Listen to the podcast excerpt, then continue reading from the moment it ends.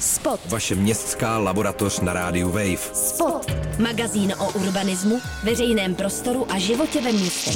Spot s Alžbětou Metkovou na rádiu Wave. U poslechu magazínu Spot vás vítá Alžběta Metková. Dnešní díl bude poměrně speciální. Natáčeli jsme ho totiž na výjimečném místě ve vyhlídkové kabině televizního vysílače na Žižkově.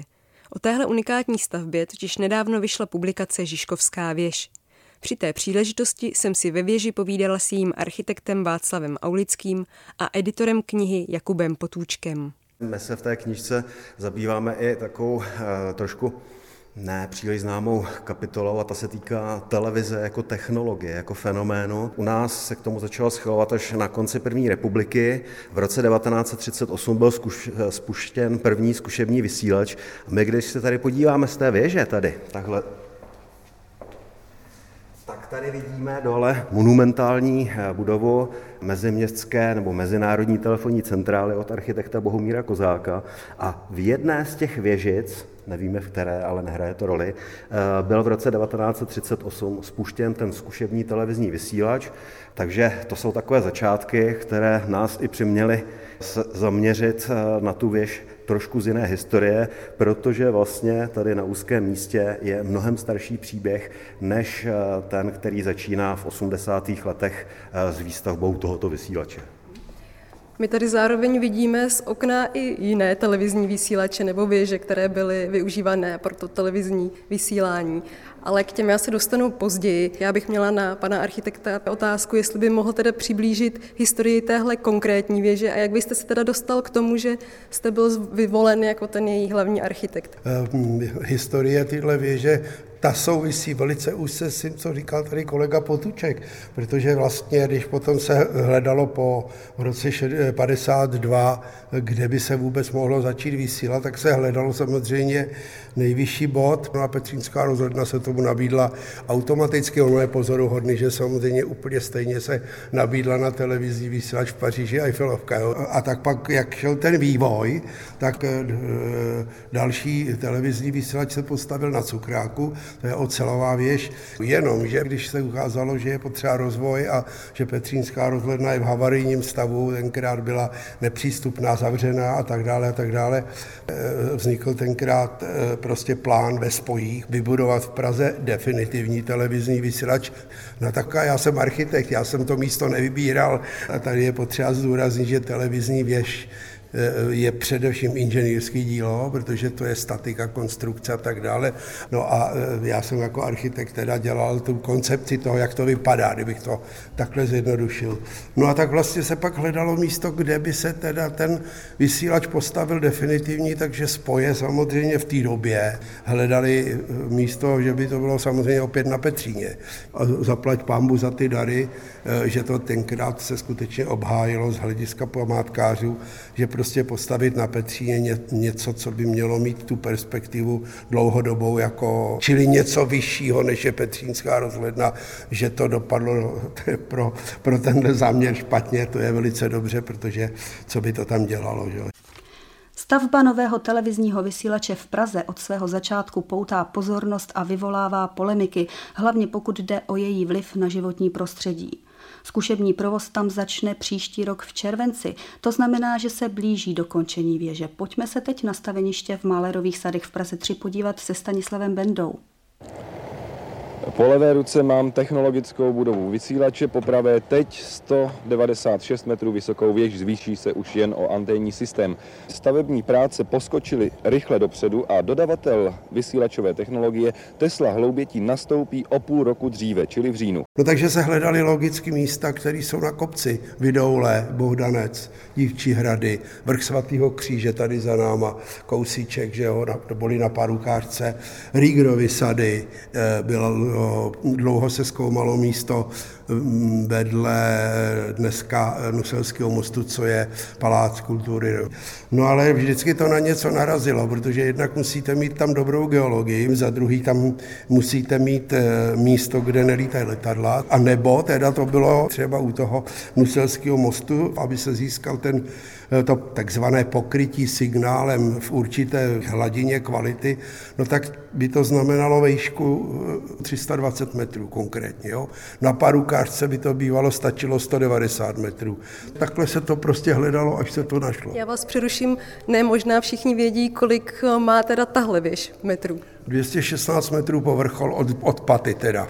K čemu obecně vlastně musí architekt přihlédnout, když staví takhle výjimečnou stavbu, to znamená stavbu, která změní nejenom charakter nejbližšího okolí nebo nejbližší čtvrti, ale ta změní jako navždy celé město. To je, myslím, úkol, který třeba většina architektů nedostane nikdy v životě. A no, vy jste se s tím musel potýkat. Já to řeknu naprosto zodpovědně a bez jakýchkoliv obhajob. To nebyl úkol, který bych byl celý bez sebe, že ho mám.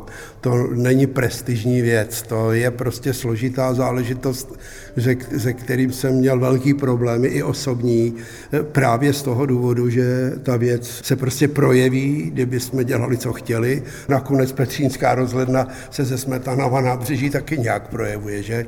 Já jsem nebyl ten, který by řekl, no tohleto, ta Praha potřebuje, aby tady vyrostla věž a pak to bude dobrý. Byl to opačný úkol. Je potřeba postavit televizní vysílač nějakých technických parametrů a jak se s tím vypořádat, aby to nějakým způsobem se obhájilo, že to tady vůbec jakoby je. No tak šlo o to, jak ta věž bude prostě vypadat. Já jsem si říkal, že by měla vypadat co nejvíc je technická, co nejvíc jiný, než jsou ty baráky okolo a jiný, než jsou věžáky na Pankráci a jiný, než jsou třeba věže pražských kostelů, že to má být na první pohled každému jasný, že to je nějaký technicko, dejme tomu architektura, ale jejíhož podstata je technická. To oprávnění té stavby tady je a bylo, ale jak to zapojit do toho panoramatu, který byl velký voříšek, no a tomu už vlastně pak přichází ten druhý moment a to byla moje spolupráce dneska už s neboštíkem Jurajem Kozákem, Jiřím Kozákem, což je patří do dneška k našim špičkovým statikům a konstruktorům. No a tak vlastně ten moment, že klasická televizní věž, která je v řadě evropských měst, zejména v Německu, tak to je klasika, je vlastně betonový komín, betonová jedna roura, rovná nebo nějak se rozšiřující, s jednou kabinou. No a ty zákresy do panoramatu, to zkoušení toho, jak by to mohlo v tom panoramatu vypadat, se vždycky jevilo, takže to je prostě šílený měřítko. Ta jakoby jednoduchý tvar. Čili ta snaha byla tady rozdělit to, čili ne jedna kabina, ale tři, tak aby si ta hmota spíš sedla dolů. A zároveň ten jeden velká, jakoby se dalo říct, roura, rozdělit ji na menší, takže proto tři. No a to, že to jsou ty tři kabiny, je zase daný tím, že teď jsme ve Vyhlídkový, to je zhruba ve 93 metrech, kdy se rozhlížíme do daleka. Nad náma už je kabina, která je spojová a pod náma v 66 metrech je vyhlídková restaurace, kterou jsme dělali tak, aby lidi, kteří sedějí u stolu, se mohli dívat na Prahu takovým tím charakteristickým pohledem pražských vedut, čili že vidíte panorama Prahy ne z letadla, ale jako z pohledu kolmího, jako z rozvinutýho, což se zdá, že docela funguje. Když se vrátím k tomu panoramatu, jak vy jako architekt se díváte na tu debatu, jestli do Prahy patří výškové budovy nebo ne? Třeba Rostislav Švácha, který napsal takový úvod k té knížce, psal, že ta věž mu přijde skvělá, ale že kriticky se musí pohlédnout na to, že narušuje panoráma a právě Rostislav Švácha je jeden z těch odborníků, kteří tvrdí, že on tam vyloženě píše, že vlastně zástavba Prahy by měla se jakoby plazit po tom terénu a není velkým příznivcem těch výškových staveb. Samozřejmě jsou tu jiní architekti nebo jiní odborníci, kteří tvrdí, že do velkého města, jako je Praha, nějaké takové velké výškové budovy, třeba jako na Pankráci, patří. Jaký je na to váš názor? No já si myslím, že všecko jako, když vaříte jídlo, všecko musí být přiměřeně.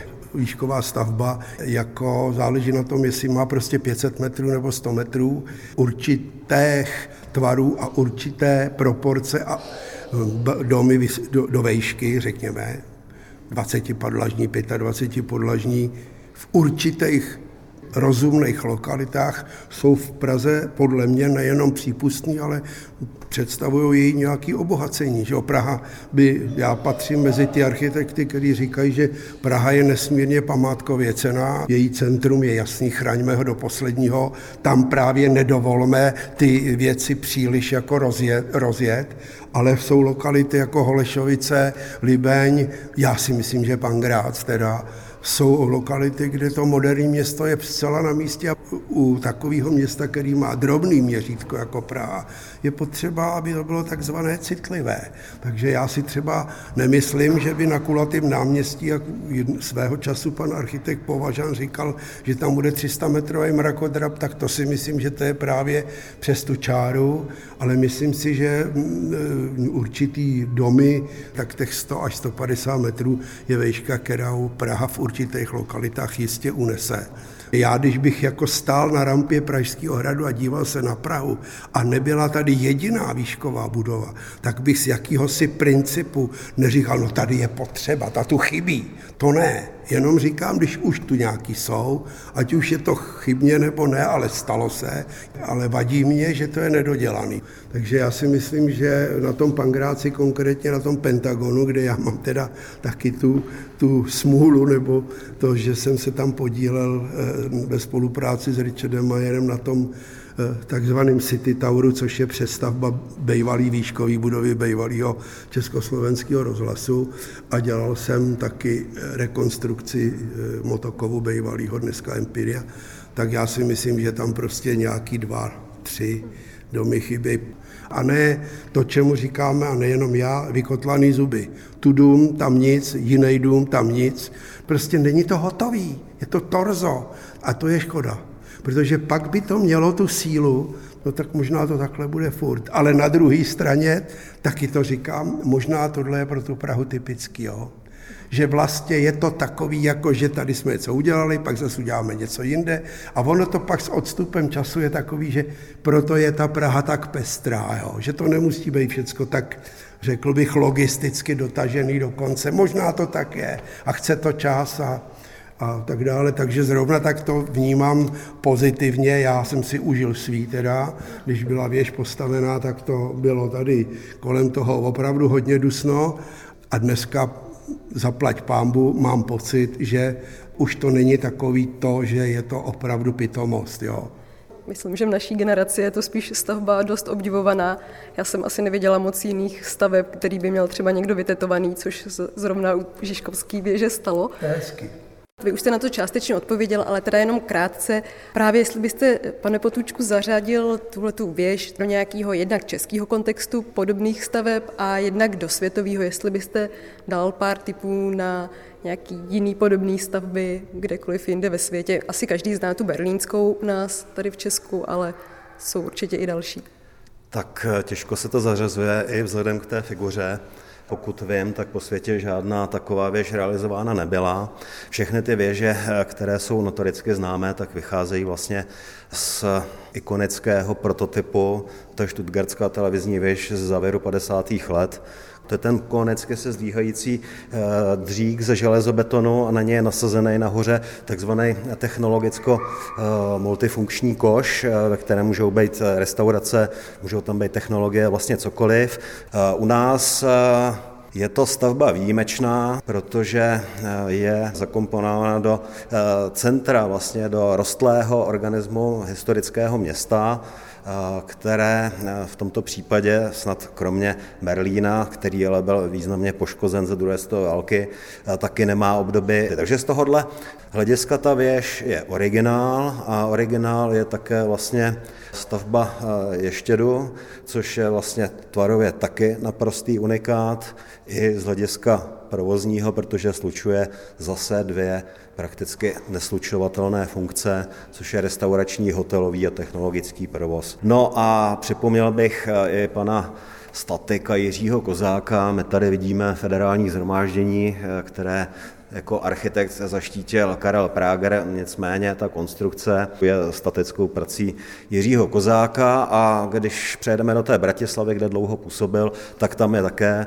tvarově unikátní televizní věž na Kamzíku, která je jeho dílem. Takže tyhle tři stavby telekomunikační jsou naprosto ojedinělé, výjimečné, překrásné a hodně ceněné. Nicméně, já se vracím k těm mrakodrapům, já jsem přesvědčen o tom, že Praha by unesla jediný mrakodrap, který byl svou vizualitou a řešením unikátní. A když se tady podíváme takhle směrem k centru a vidíme Staroměstskou věž, tak si vedle představte ještě asi o 30 metrů vyšší mrakodrap radnice, navržený v soutěži v roce 1909 Josefem Gočárem.